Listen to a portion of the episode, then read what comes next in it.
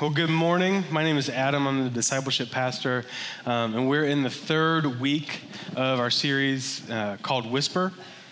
And um, I've realized in my life as a husband that there are um, different vehicles that Emily will use uh, to get my attention, and I need to try to pay attention to all of them. There's the really easy one for me to latch onto, which is she tells me something directly, I go do that something. I get that right 50, 60% of the time, you know?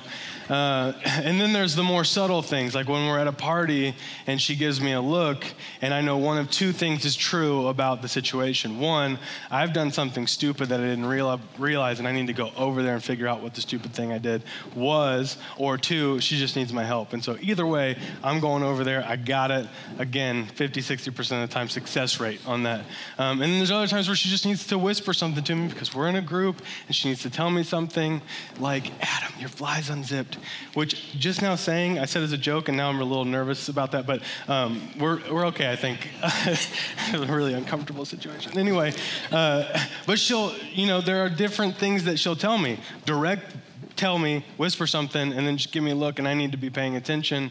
Um, like I said, 60% of the time it works every time, um, but I try to keep my eyes open and my ears open to what she's trying to tell me, um, and it is always always that direction. Like, Emily needs to tell me something. I will never be a detective. Like, I'm just not that observant. I don't notice things. I'm really sorry about it.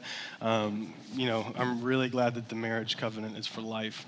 Uh, in particular, um, one time we were out at lunch after, after church, and there was a couple from church at a different table. And later that week, we ran into that same couple again. We'll protect their identity for um, you know their own sake. But she's the, the wife of that family said to Emily, "I saw you trying to get Adam's attention that whole time, and it just wasn't happening." and I was like, "I mean, I'm sorry, I didn't know," you know. Uh, but in in this series and today, we're going to pay attention to the different levels at which we can hear and understand um, this story because we're going to dive into a really, really famous passage, especially at this time of year, especially if you've been around church for any amount of time. We're sitting in the, in the passage, Luke 2 8 through 17. This is the story of the shepherds. And what is God whispering to the shepherds? And if you've been here the, the previous two weeks, you may have you know, a hard time understanding why are we calling this whisper? Because these seem like huge events. I'm sitting in the audience listening to Mike preach about how God is whispering to us through these stories, and I'm thinking, God made a star shine extra bright for two years so that Magi could come and see the baby Jesus, but that was a whisper from heaven. And God spoke to Mary, and it was a whisper because He just spoke to the to, through the angel to Mary. And he's making these whispers into the story, and there's this subtle approach of Jesus that we have to um, come around. And here's the truth that we have to have as a foundation point as we start this morning.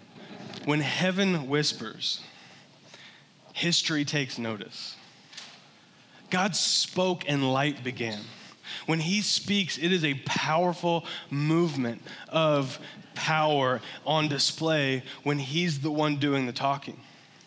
And so, for the birth of Jesus to be told in this way, and for these things to happen in this way, and the whole world not turn their eyes up to heaven, it had to be a whisper. He scaled down his voice to let the approach and the, the entry of the Savior be more subtle.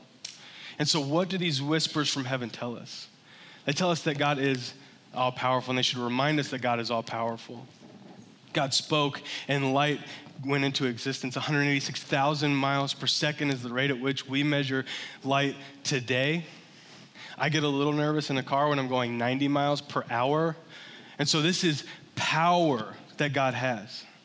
And history centers around this event that we're, that we're celebrating over this month, this birth of Jesus. We sit here in the year 2018 AD. And you can call it the common era if you want, but it points back to around the time really close to the time. They may have got it wrong a little bit, but really close to the time. And it's supposed to center around the birth, the arrival of Jesus in the year of our Lord, 2018. Our Lord, Jesus Christ, we sit here today under his rule and reign. because that's how they measured time back then in the seventh year of the reign of Caesar Augustus. No, in the 2018th year of the reign of Jesus, we sit here. When heaven whispers, history takes notice. And Jesus is a turning point. Jesus' arrival is a turning point for human history and the human narrative. And so we're looking at one of the snapshots of that turning point where man began to be able to approach back to God. And so, will you pray with me before we begin? Father God, we are thankful for your word. And we pray that we would understand more who you are because of our time together, that we would leave changed because of our time with you in this place. God, help us to hold on to the truth of your word and let everything else fade away. We love you and we trust you and we're counting on you. It's in Jesus' name we pray. Amen. So we'll dive right in to Luke chapter 2. If you have the Bible app, you can um, go there. I'll be reading out of the CSB. You can read out of whatever version you want to keep me honest. Um, but if you want to open to Luke um, chapter 2, it'll also be on the screens. Luke 2 8 and 9 says this In the same region, shepherds were staying out in the fields and keeping watch at night over their flock.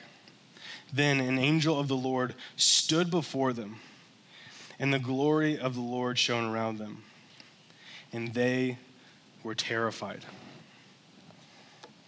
In the same region, shepherds were staying out in the fields and keeping watch over their flock.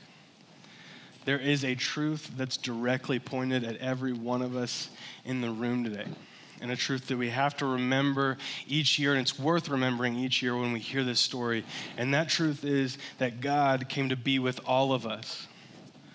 And I hope that this truth isn't whispered to you, but that it hits you squarely because this is the truth that we have to walk away with from this story that God came to be with all of us. He showed up to shepherds who were out in the fields with their flocks, who hadn't been in getting cleaned up, who hadn't been participating in religious activities, not the kings of the day, not the powerful of the day, not the wealthy of the day, not the religious elite of the day, but shepherds of the day who were outcast and they were outside of town and they weren't smelling all that great because they were spending time with their flock, making sure that their flock was protected and clean and healthy and well fed. And they did that oftentimes to the neglect of their own social gain, to the neglect of their own hygiene, and to the neglect of being able to rise in the ranks of power in their day.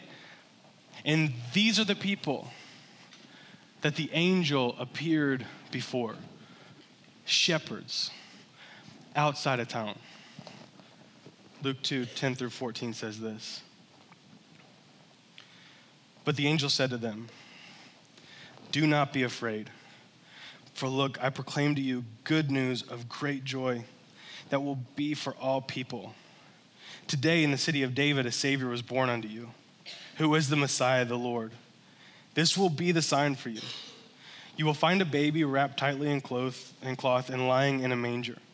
Suddenly there was a multitude of the heavenly host with the angel praising God and saying, Glory be to God in the highest, and peace on earth to people he favors. There is this unbelievable scene to proclaim the birth of Jesus. It is, the, it is royal scale. It is the birth of a king, and there's a heavenly host, and there's an angel appearing before them, and there's shepherds who are terrified because they don't know what's happening. They've never seen anything like this, and so they're standing in the field, they're minding their own business. An angel shows up, and the first thing the angel says to the shepherds who are outcast, who aren't religious elite, who feel dirty, and who feel left out is don't be afraid. I have good news of great joy. And that should hit all of us today. Because I don't know about you, but there have been times in my life when I've felt like the outcast, the one that God forgot about, the one that God didn't want, the one that God uh, would have said, Behold, I'm here to judge you. Behold, I'm here to set you straight. And the shepherds would have been exactly those people, but Jesus is a, came for all people. Jesus came to be the God for all people and bring great news to all people. He said, Don't be afraid. A Savior's born to you.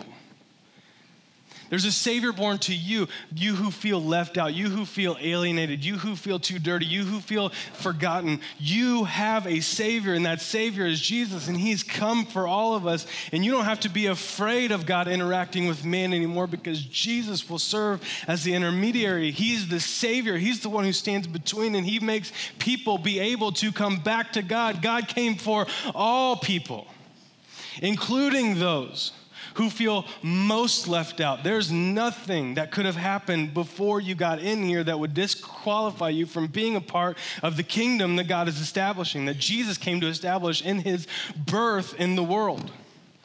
He came to do something for all people, and so all people are welcome in what he's doing, and they're going to get a position that matters in the kingdom that he's building. Because these shepherds are given good news of great joy for all people. These shepherds. And so if you're sitting here today feeling left out, this is the first and primary truth of this passage. Jesus, Savior for all people, especially and maybe first for those who have been discarded by society, for those who have been left behind by society. But there's a, there's a second truth underneath this, and I think this is where we get into a little bit of the whisper. What's God whispering to us through this story? Because shepherds, as we know, they were people who dedicated themselves to protecting their flock.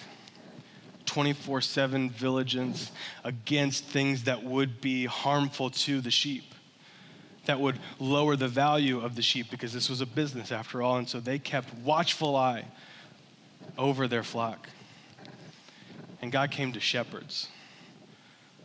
But if you know the Old Testament, there's this recurring theme of shepherds being raised from anonymity to prominence. David, a shepherd boy, becomes king.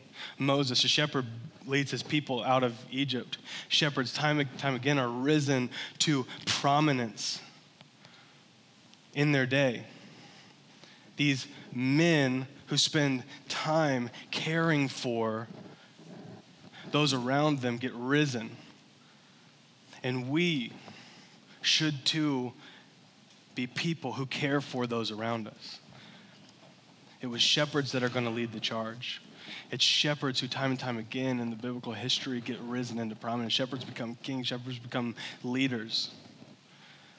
And it's this reminder through Jesus we're building a community here, a community where we care for one another. And where the most powerful are the ones who are most caring of those around them, the ones who most look out for those around them and keep their eyes open for the needs around them. I can remember um, when we had uh, Emery, my six month old daughter, um, back in May. Guess she's seven months today. How about that? I can, I can do math. Um, our seven month old daughter, um, we were we didn't have the initial shock of like we're first time parents, and so um, we can't believe that the hospital let us leave with a living human being uh, in our own care. We're not in that shock, but we're in the shock of like they let us do that twice. Like, are you kidding me? This is, you're, you're going to send us home with another one. Um, I don't know how this is going to happen. So we're on the way home.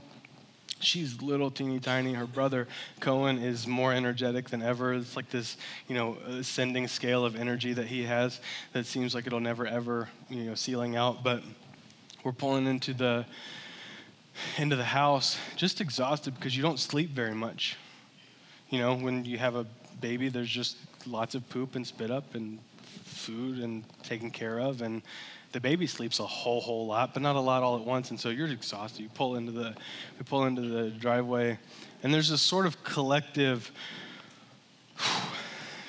before we unload um, everything and we go into the house through the garage door and on our kitchen counter there's just a basket with food with gift cards to restaurants so we don't have to do dishes, which is a miracle. And there's just all this stuff because our small group looked at us and said, You're going to be in a time of need for the next one or two days or one or two weeks or 18 years, you know? You're going to be in a time where you need people around you. And so here you go no expectation of reciprocity, no expectation that because of this we now owe them, but just the expectation that they would get to come alongside us as we tried to raise our kids and that they would get to hold the baby and that they would get to love on our children and they would get to do life beside us. Just this gift. Here you go. You have a need. Let me help meet that need. And I don't I don't like being the recipient of that kind of stuff. I, it, it, makes me a little uncomfortable. I like to be the one who is in the power position. No, I'm fine. If you ask me how I'm doing, I'm great. Just splendid today. Um, I think that brings us to a, another truth in this story that it's okay to be in need. It's okay to be dependent on someone or something because Jesus, spoiler alert, was born a baby. A baby who couldn't talk, a baby who couldn't take care of himself, a baby who couldn't walk. The voice of all creation, the power and majesty of God made manifest in a baby who's babbling and crying and wrapped in cloths, lying in a manger, in a barn because there was no room for even a place for him to stay. Jesus was dependent on his mother and his father to take care of him through those years, to raise him. The Word of God had to learn how to talk from his mom and his dad. It's almost this example. It's okay to not be okay. It's okay to look across the room and say to somebody, I need help. I don't know if I can talk right now. I don't know if I can move from this position to another one, but I need help. It's okay for you to not be okay and for you to reach out for help because Jesus himself relied on human hands to care for him and to raise him.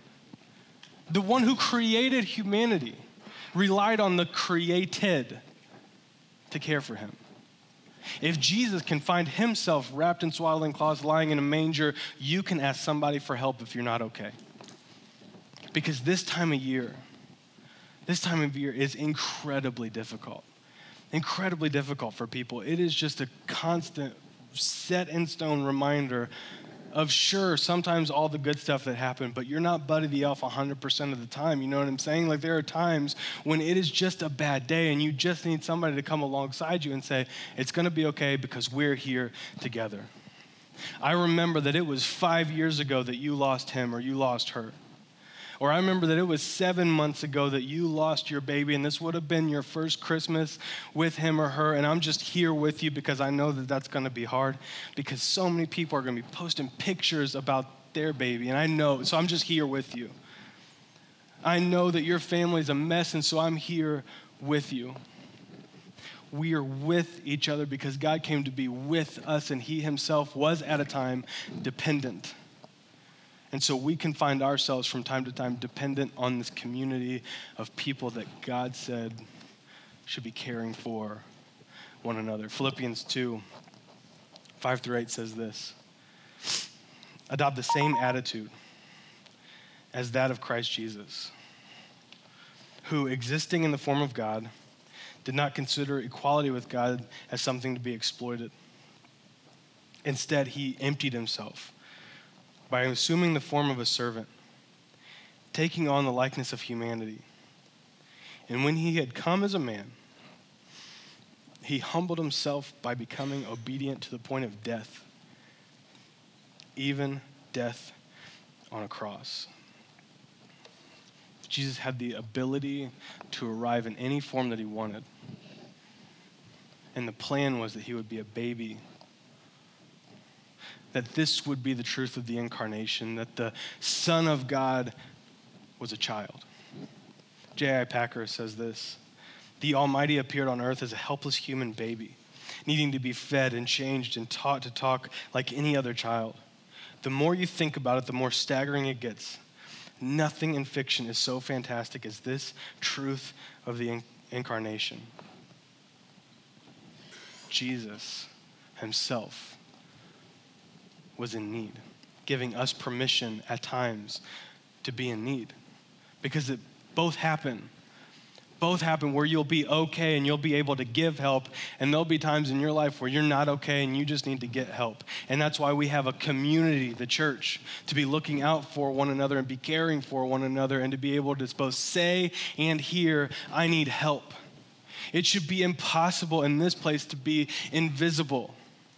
It should be so hard because you don't have to be prompted to go greet your neighbor. We just see our neighbor and we go up and we give hugs and high fives or handshakes or whatever's comfortable for you because I'm not a big hugger. But you know, if you want to give me a hug, I'm fine with that too, but I'm just not going to start one. You know what I'm saying?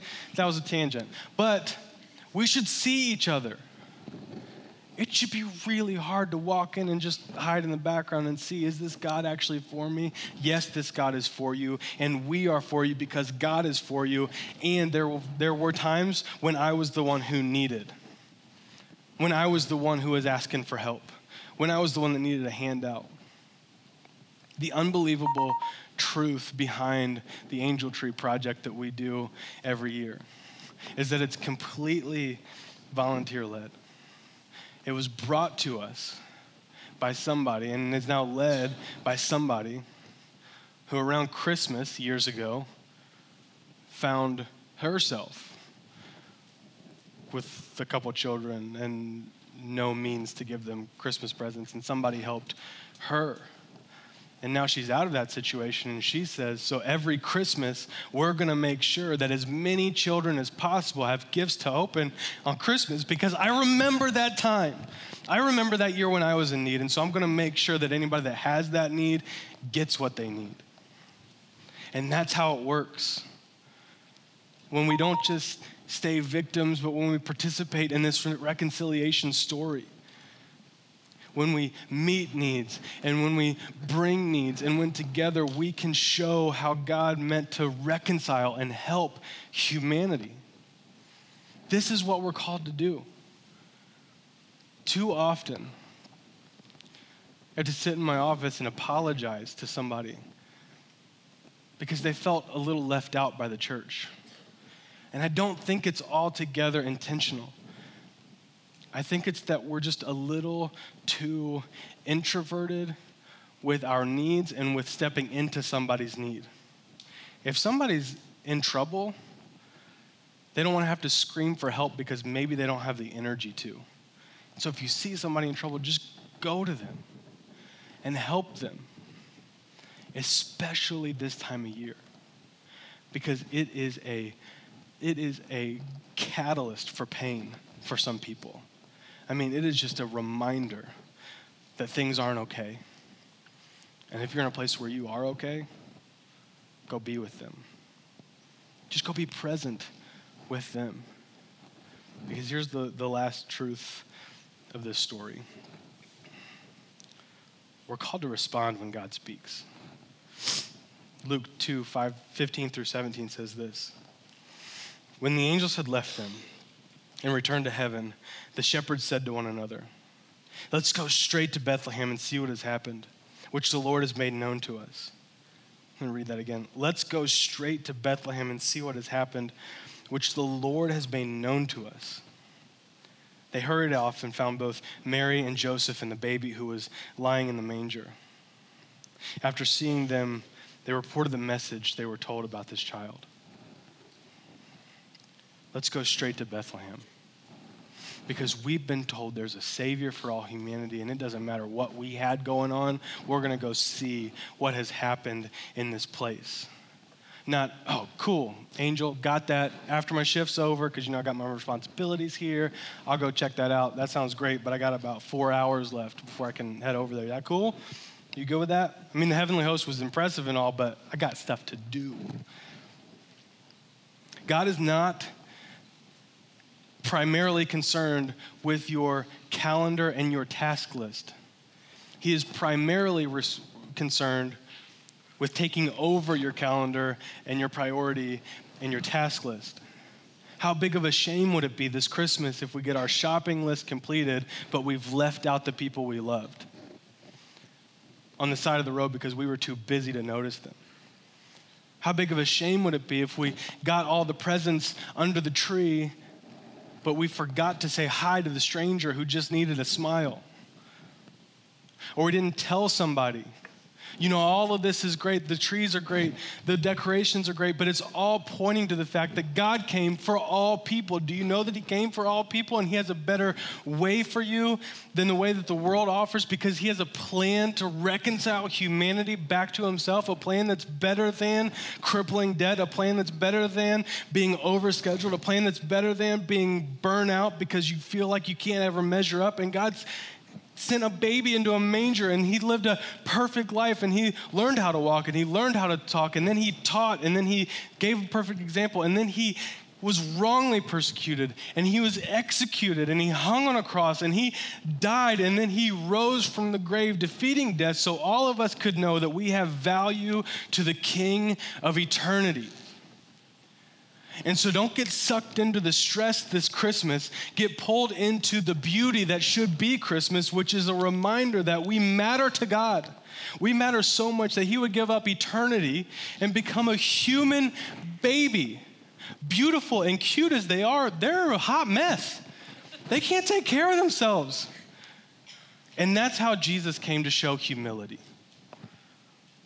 He trusted his mother, Mary showing us it's okay. It's okay to not be okay, especially in my house, especially in the church that I'm building, especially in the community that I'm building. So let's see each other. And let's respond when God speaks. It's, it's not enough to just read through Scripture, to just reflect on Scripture. It has to change the way that we see and interact with and, and participate in this world because we exist in a kingdom where shepherds become kings, where the God of eternity became a baby, and we can matter in what God is doing in the world. Because an angel appeared to shepherds outside the city one night and said, Behold, I have good news of great joy for all people. You pray with me? God, we are blown away, blown away by this story, by the truth that you are here for us, that you took on human form, that you modeled a perfect life, and then you invite us to participate in what you're doing in the world. God, give us the strength and the courage and the wisdom to know what role we play are we going out and telling people about your word? Are we seeing and meeting the needs around us? Or do we just need to go up to somebody and say, Help? I'm not okay right now. God, I pray that you would, through your spirit, empower us to do that. And it's in Jesus' name we pray. Amen.